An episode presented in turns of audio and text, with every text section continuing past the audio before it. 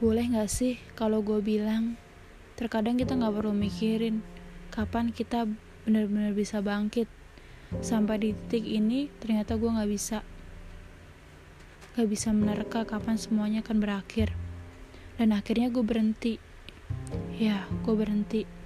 Gue berhenti menghitung waktu kapan gue benar-benar bangkit. Yang gue tahu sekarang, gue hanya bisa berusaha untuk bangkit tanpa tahu kapan gue benar-benar bisa bangkit. Belum bangkit, belum tentu lemah kan?